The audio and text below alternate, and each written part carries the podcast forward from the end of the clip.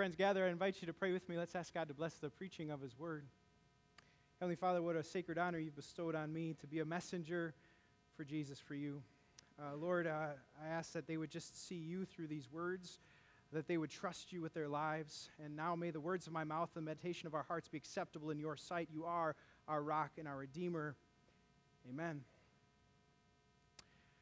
And so, Happy New Year, church family. Good to see you in 2019. You're looking good. And I am excited this year to go on a journey with you, uh, to journey and see how wide and high and deep and long is the love of Christ. I was on that journey last year and the year before for 36 years, actually, and I'm still not done with it. And uh, you probably aren't either.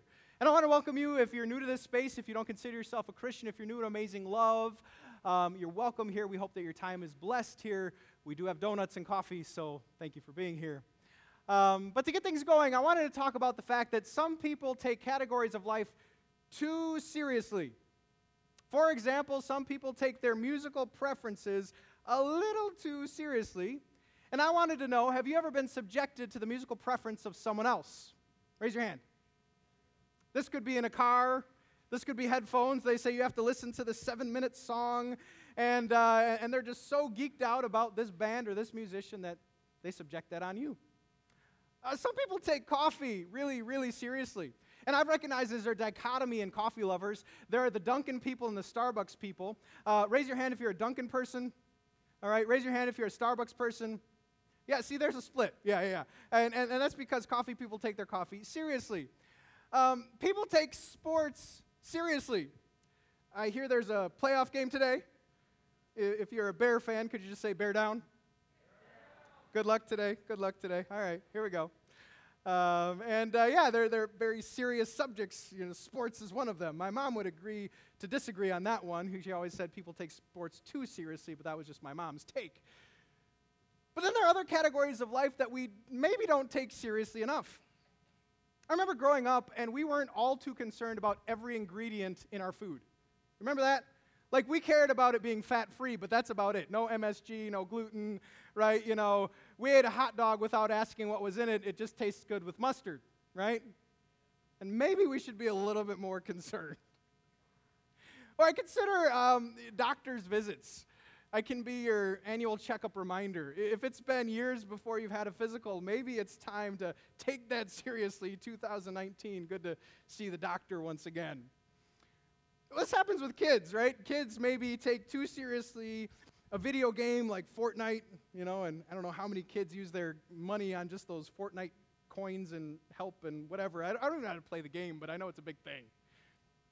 Maybe they take a little bit too much time on, on YouTube or Netflix and, and not enough time on what mom and dad have for you and your homework and playing outside, you know. But that's the world we live in. Well, as we've come today, we, we are starting a new series, and so welcome once again. And uh, a raise of hands if you remember WWJD. And, and, this was so popular during the 90s.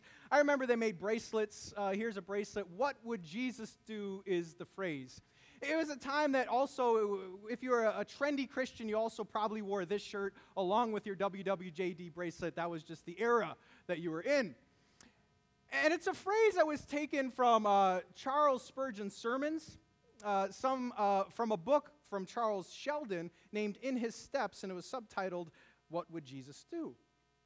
It was a phrase that, that parents and teachers would use. Like, if, if your sibling hit you, you would ask the other sibling, Well, what would Jesus do? And the answer was not hit him back, right? It was something that you'd ask for, for all sorts of situations, uh, whether it be generosity and helping the needy. What would Jesus do? Well, he would give. What would Jesus do? Uh, sometimes used in a guilt way, but it was effective to, to get us to think of the heart of God. Well, today we want to explore a different topic, and that is what would break Jesus' heart. What would Jesus undo? What, what, what is he against? And I believe that he is against meh. And I don't know if you're f- familiar with the word meh. Meh is a common teenage expression I know teenagers who do very well about a lot of topics of life. That's okay. And, and, truly, there are things in this life that you can be mad about. You can be mad about what you're eating for lunch. That's fine. Spinach and grilled chicken. Meh, right? You can be meh about coffee. That's all right. I know, I know it's not the biggest thing for everyone. You can even be meh about sports. I, I don't see a lot of meh, but you can be meh about that category. But, but, but we've come to talk about God. And as we consider God and, and we consider his heart, if you're taking notes, here's the first takeaway that, that we'll explore. I don't think you should be meh about God. Like, meh is a category he is not looking for take it or leave it, well, I, you know, kind of in it, you know, meh is not really the goal of Christianity. In fact, the goal is to, to be all in, to go after it, to surrender, to be what some people called me as a, as a youngster, a Jesus freak or a Bible banger or whatever. But, but that's the goal, to, to completely sell out. D.L. Moody, he put it this way. D.L. Moody, a Chicago pastor, he, he said this is the aim. The, the world has yet to see what God can do with a man or a woman fully consecrated to him. By God's help, I aim to be that man. Now, what if we in 2019 said, you know what, D.L. Moody, I'm on the same road, the same journey, to completely sell out, surrender to the cause of Jesus Christ and what he could do? That's so good. What if, friends, we didn't just sing beautifully, take the world, but give me Jesus, but we lived it daily in what we choose to do or choose not to do? Take the world, but Jesus, if I have you. You know, I'm a scholar of Martin Luther. I've considered his life a time or two.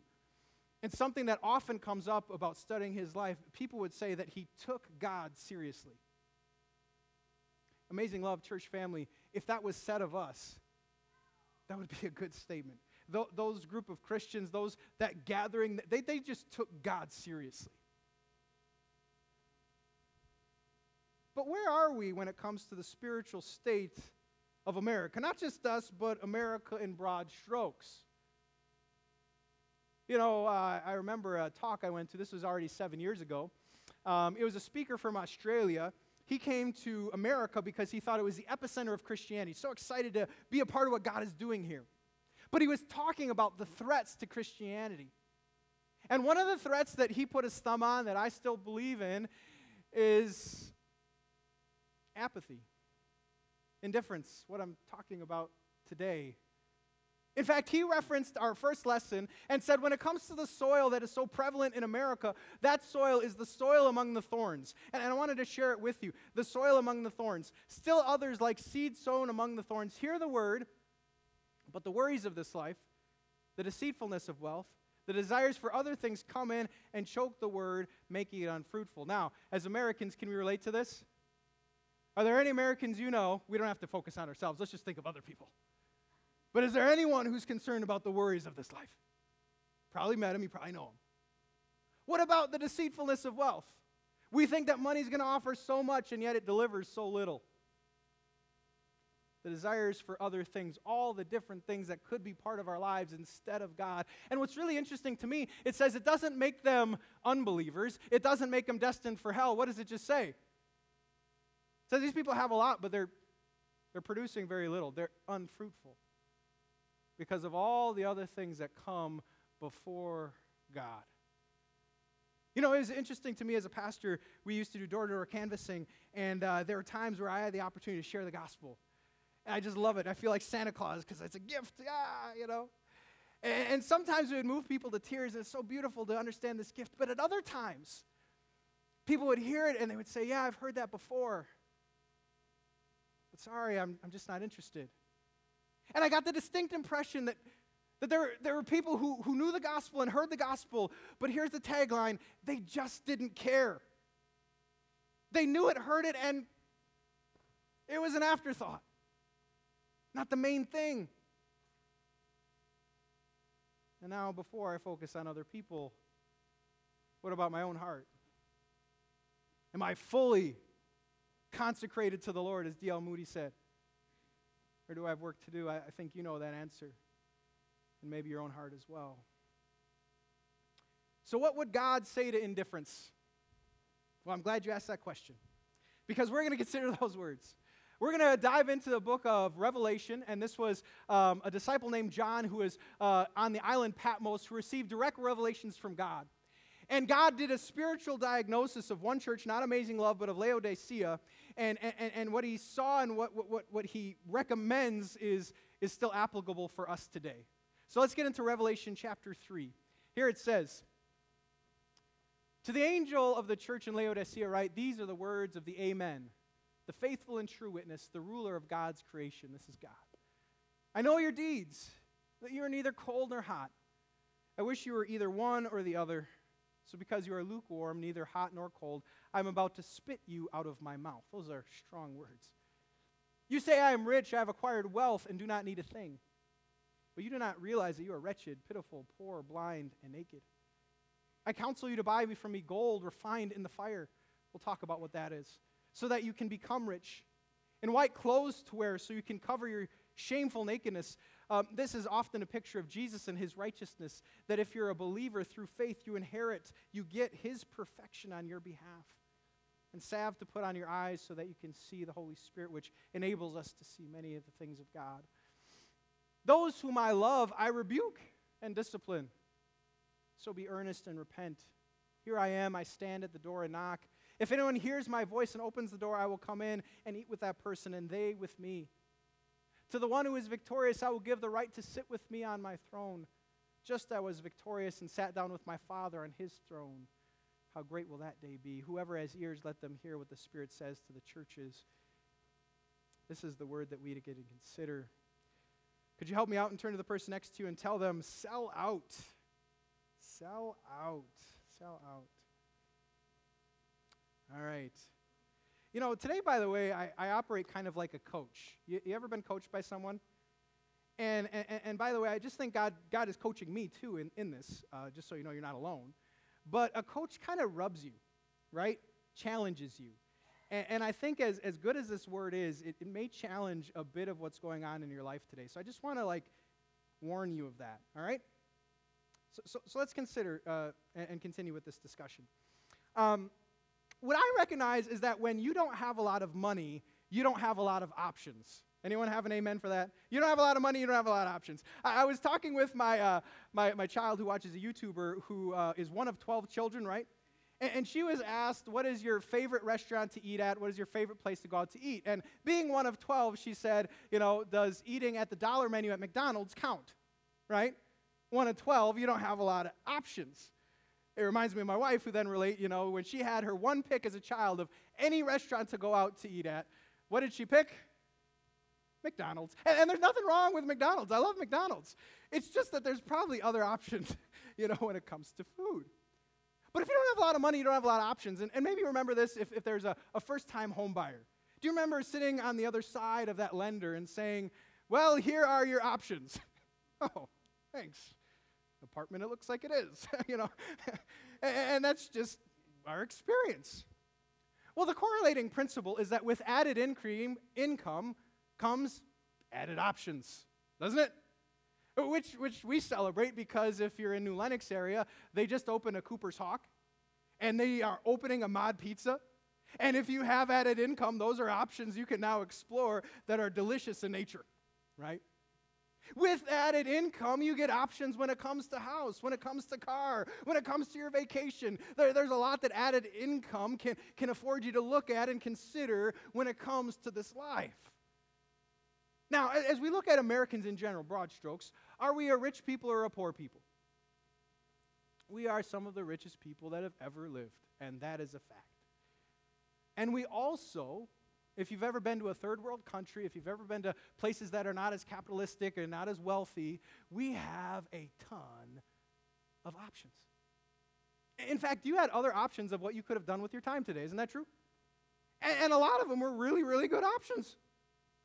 In fact, I consider what it's like um, when we have a really bad day, all the options that we could do to, to get therapy. If I'm having a bad day, I can do retail therapy. I can go on Amazon, click some stuff, and now I feel better. That's an option I have because of income. If I'm having a bad day, I can go to the spa, get a massage, do the floating thing. I haven't done the floating thing, or the salt cave. There's always a new option for spa therapies. If I have added income, I can learn from the experts. You know, I can read a book about someone who's been through it and, and, and, go to the library and just digest all the, the experts and what they say about what I'm going through on a bad day. If I'm having a bad day, I can do entertainment therapy. And the options here are endless. I can go to the game, I can watch the game, I can binge Netflix, option after option after option. And for us who are rich, the sad state of things is is it not true that God can just become another option? And that's something we need to be real with. See, the temptation in America is not to make God the only thing, but to make God an option. If I'm having a bad day, I'll first try retail therapy and escape through entertainment. And then if I have nothing and I'm exhausted, all those other things, well, I guess I could go to God. He's an option. But we need to consider this a little bit more. And as we talk about finances, let, us get our bearings just a little bit. I want to ask a yes or no question. Um, yes or no, is it sinful to be rich? No. Very good. Awesome. Awesome. I'm glad you know that because I'm not like against rich people. I'd be against myself if that was the case. I'd be against everyone here if that's the case, right? Um, it's not sinful to have money. Um, in fact, a Heavenly Father loves to give His children good things. Maybe some parents in the room said, Wow, it was fun to give my kids good things over Christmas, right? Um, and, and, we look at David and Solomon and Job, and they all had a lot of money, and they weren't less spiritual or more sinful. Um, so, again, it's not bad to be rich. But let me ask you another yes or no question Are there temptations that come along with riches? Absolutely. And that scripture is very, very clear on. I don't know if you remember this story. There was once a very rich young ruler who came to meet with Jesus and said, How can I inherit eternal life? And, he thought, okay, love God, love other people. And he did that, or so he thought. But Jesus challenged him, he coached him, he rubbed him the wrong way, maybe. And, and look at what it says. First, I love this. Jesus looked at him, and, and what does it say? He loved him. So he's not trying to be mean to this person, but he's trying to coach him over where his heart truly is. And said, One thing you lack, he said, go sell everything you have, give to the poor, and you'll have treasure in heaven. Then come and follow me. What he was basically saying is take the world and follow Jesus, what we just sang. But do you know how the story ends? Maybe you do. The, the verse goes on and says, At this, the man's face fell. He went away sad because he had great wealth. And, and, and you can consider what's going through his mind. You know, I had a lot of options, God. Uh, my car was really nice. My house, oh man, magnificent. All the things I could do on the weekend, the entertainment options. God, you're saying I should give that all up and just have you? That's really hard. In fact, that's why in Proverbs they, they set this precedent of how to handle money. And, and, there's some wisdom recorded for us that when it comes to money, here's a great dichotomy. We'll start with this phrase right here. It says, So then, when it comes to money, give me neither poverty nor riches, but give me only my daily bread, basically what I need. Otherwise, I have may, may have too much and may, what's this word? Can you say it out loud? May. And friends, that's a temptation that is facing us. The temptation to say, because I have so much, because I'm so richly provided for, I don't need God. In fact, that was a temptation in the church of Laodicea. Let me give you some history. Uh, Laodicea, they uh, were very affluent. They were great laborers. They even had an aqueduct system because they were so rich. Indoor plumbing at that time. There was early centuries, 30 AD, very, very rich people. In 60 AD, there was an earthquake and it devastated that, that city. And, and a Roman historian named Tacitus records that they were actually able to rebuild all by themselves. Here, here's the history lesson it says Laodicea arose from the ruins by the strength of her own resources with no help from us. So the government was offering a bailout, and they were like Ford. They did not take the money, right? Uh, this was Laodicea. They were self made men and women, those who, again, knew what it was to be rich, to have material wealth based on what they were providing for themselves. And God speaks into this, and, and, and, He says, look at, look at what you say. You say, I am rich, I have acquired wealth, and do not need a thing. But what's the spiritual reality? You don't realize you're wretched, pitiful, poor, blind, and naked. See, there's a dichotomy between earthly riches and spiritual ones. And, and the Lord of all, the God looking in, and says, Man, um, yeah, you might be earthly wealthy, but you're spiritually bankrupt. So, what can we learn from all of this? When it comes to indifference, and I know I'm the coach rubbing you and creating some tension here, but, but I think this is true. beware of apathy fueled by affluence. Just beware.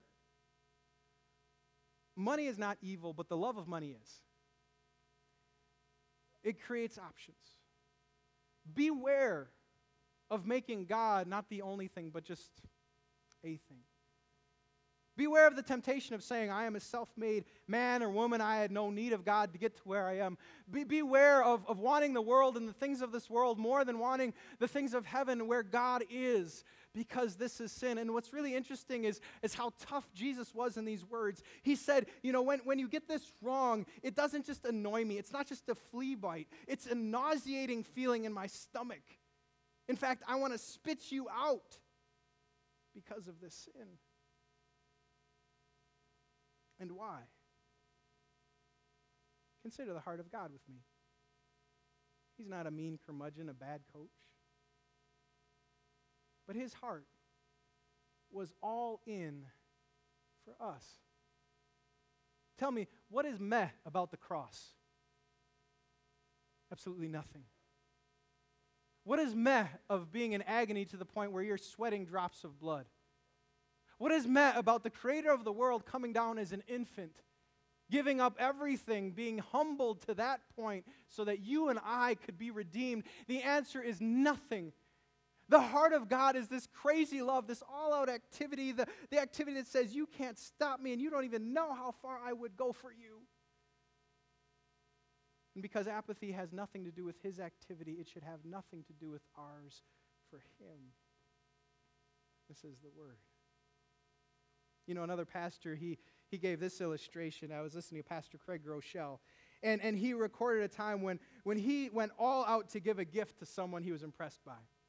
And it was someone who had done great things for the community, someone who had done great things for the religious community, and he spent seven times his normal amount to get this gift.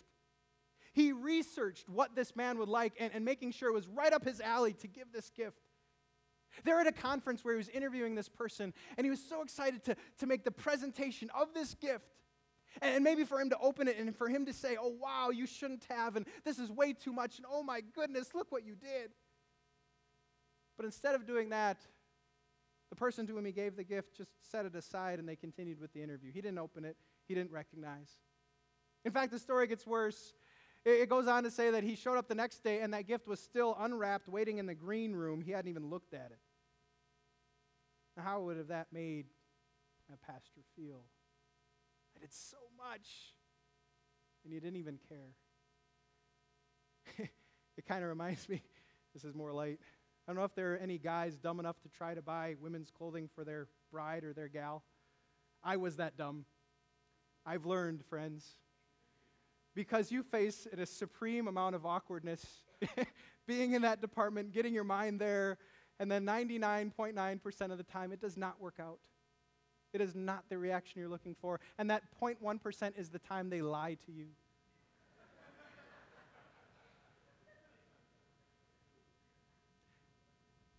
More on Jesus. Jesus isn't just giving clothing. Jesus isn't just giving seven times the normal amount gift. Jesus is giving his life. And I think when you give your life and you receive apathy, there's something that just breaks your heart about that, that nauseates and turns. And so he's saying, Dear friends, you can give me your allegiance, you can give me your passion because I gave you mine. You can pour out your life for me because I poured out mine for you. This is the heart of God that fuels us to not just be indifferent, but to passionately pursue Jesus, our Savior. So, what do we do then to solve the apathetic nature, influence of our society. What could be the answer for apathy? Well, I want to talk to you about this. And for that, um, I want to know are there any history buffs in the room who, who would say, I, I have a mind for history? I would like to enjoy history, it's just that my mind does not retain it. My mind is more of a uh, purger than a hoarder. I wish it was more of a hoarder, but it knows how to just pump out things that don't exist. But I, have studied a little bit of history, and, and maybe if you've looked at persecution in history of the Christian church, you've learned a few things. Let me give you a little bit of a history lesson. In the first centuries, Christians were persecuted heavily uh, under the Roman oppression, uh, Nero and the Colosseum. And it's interesting that during this time, Christianity was actually thriving. People were, were strong. People were saying, You can hurt me, rob me, kill me, it doesn't matter. Jesus rose from the dead, He's worth it, take me. It's incredible how they thrived under persecution. Well, in the 300s AD, Constantine came.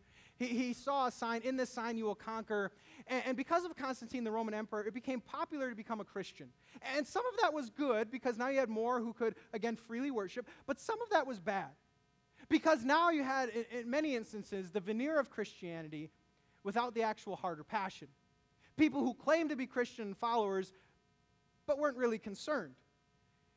And it reminds me a little bit of a, a generation gone by in America. A generation ago, we had basically, a, a, in many ways, a Christian culture where, where people had the veneer of Christianity and Christian habits, but maybe not necessarily the, the, the walk and the, the passion behind it. Um, and, and when we consider even this day and age of what we live in, we're not persecuted. No one's facing death for the faith, at least not yet. And, and Lord be praised. But what we're seeing happening in Christianity in America is that there's a decline declined for years, actually, in the numbers of those who confess to be Christ followers and actually passionately pursue. Whereas, do you know what's happening in China? In China, where there is heavy persecution, where it's illegal to be a Christian, the gospel is spreading like wildfire. The gospel is spreading to many, many. In fact, some say that there are going to be more Christians in China than those actually living in the United States of America. That's what God is doing there under persecution. And so I got a principle, if you've kept with me during this history lesson, that if you want to be passionate and if you want to avoid apathy, well, the solution often is adversity. And so I hope your 2019 is full of adversity. Amen. Such an encouraging word. But it's true, isn't it? It's true that sometimes God allows certain things so that we will not be apathetic because we can't be apathetic. It's so painful, it's so tough that all we can do is cry out and say, Help. In fact, when, when God was diagnosing this church, He said, Here's the solution. Here's the solution. I counsel you to buy from me gold refined in fire so you can become rich. Now, what does that mean? Well, I, I can't buy gold from God on Amazon, so what does Scripture say? Well, does anyone know where else it talks about gold refined by fire? In 1 Peter, it says this it says, These have come so that the proven genuineness of your, can you say that word? Of your faith. Faith, that's what he's talking about. Of greater worth than gold, which perishes even though refined by fire. What he's looking for, the gold he wants for us, is a persistent faith. One that says, Come hell or high water, I will follow Jesus. One that says, You can rob me, you can kill me, you can imprison me, it doesn't matter. Jesus is my Lord. And how do you get this refined faith? This thing that is more precious from gold, gold from God, it says. Well, well, what have come? These have come. Well, what, Peter, have come? Well, if you back up just a verse, it says grief and all kinds of trials. AKA, adversity led to a faith that was refined by fire, which is the gold that God desires of us. It's the gold that He works in those that He loves. And I think this is so phenomenal, so profound a principle that it can even reframe how you look at your suffering. Because maybe in 2018 you were through some things and you were wrestling with it and you were wondering, God, why would you allow such things? And the answer is because I love you. Because I knew if it was easy for you, you would be tempted to drift away. I knew if it was all what you wanted in convenience and comfortability, you would not stick in and persist in ways that you needed to persist. This is a Heavenly Father who wants gold for his children. And, and maybe, again, parents can relate to this. I know there are parents in the room. When it comes to your kids, do you only want what is easy and comfortable for them? Is that your goal? Easy and comfort. Hope you get it. It's not what I want. Sometimes, don't worry. Um, but other times, I, I want to challenge them. And I want them to be challenged by others when they go to school. And I want them to know the value of hard work and, and sweating and, and, and persisting, and, and that's life, right? And so, out of love, I don't just allow them to be just easy and comfortable. Is that true? Probably. Thanks, Dad. Well, is it not true that a Heavenly Father would operate this way? Is it maybe true that God loves you enough not to make it easy? Right? Because God knows what ease would do. He knows you'd be tempted just to go away, to say, I don't need you. But for those he loves, look at what the verse says. To those I love, I rebuke and I discipline. And any parent knows rebuke and discipline is never fun. But it's so necessary for you to shape up, for you to find what you need in me. In fact, if you've ever been at a point where you would say, God, I'll do whatever you want, just would you help me? Maybe that's evidence not just of sin, but of a loving rebuke who's trying to wake you up to the reality that you need Him. We are not self sufficient. You know, as we learn this, uh, vision for the future is the life of a man I saw this past week. I had a chance to go to a hospital, meet a doctor who was changed by the grace of God. He said he was an atheist, one who was living in sin, one who had felt what it was like to be in hell or experience hell, but that the grace of God broke through. And because the grace of God broke through, he said, You could not shut me up when it comes to the faith, when it comes to God and what he did. In fact, he's not only a doctor, but he's studying at a seminary in California a branch of theology called apologetics, which is just defending the faith. So, a doctor plus a seminary student. That's pretty cool. He, he, he shared with me one of his poems. He had just written 52 Christian poems because the Lord led him to do it. That, that's what he said. And, and just phenomenal poems. And this was a man who was anything but apathetic. In fact, he infused the whole room with life and joy and the testimony of Jesus and his goodness. And it reminded me of a man completely sold out for the cause of Jesus Christ. It reminded me of, man, that's, that's what I want to be. So, what about you? Friends, YOLO. And in this sense, you only get one chance to give God the glory. What are you doing with that chance? Are you completely sold out?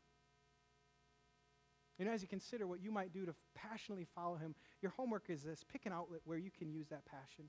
And for him, it was writing 52 poems. For, for you, it might be some art form, whether it be drawing or singing or music. Uh, for you, it might be how you go about your work. For you, it might be a, a relationship. Uh, for, for you, it might be any, any sort of reason, but pick an avenue that declares, Lord, I am not giving up, I'm, I'm digging in, passionately pursuing your will and your kingdom. May God so bless you. Amen. Please stand.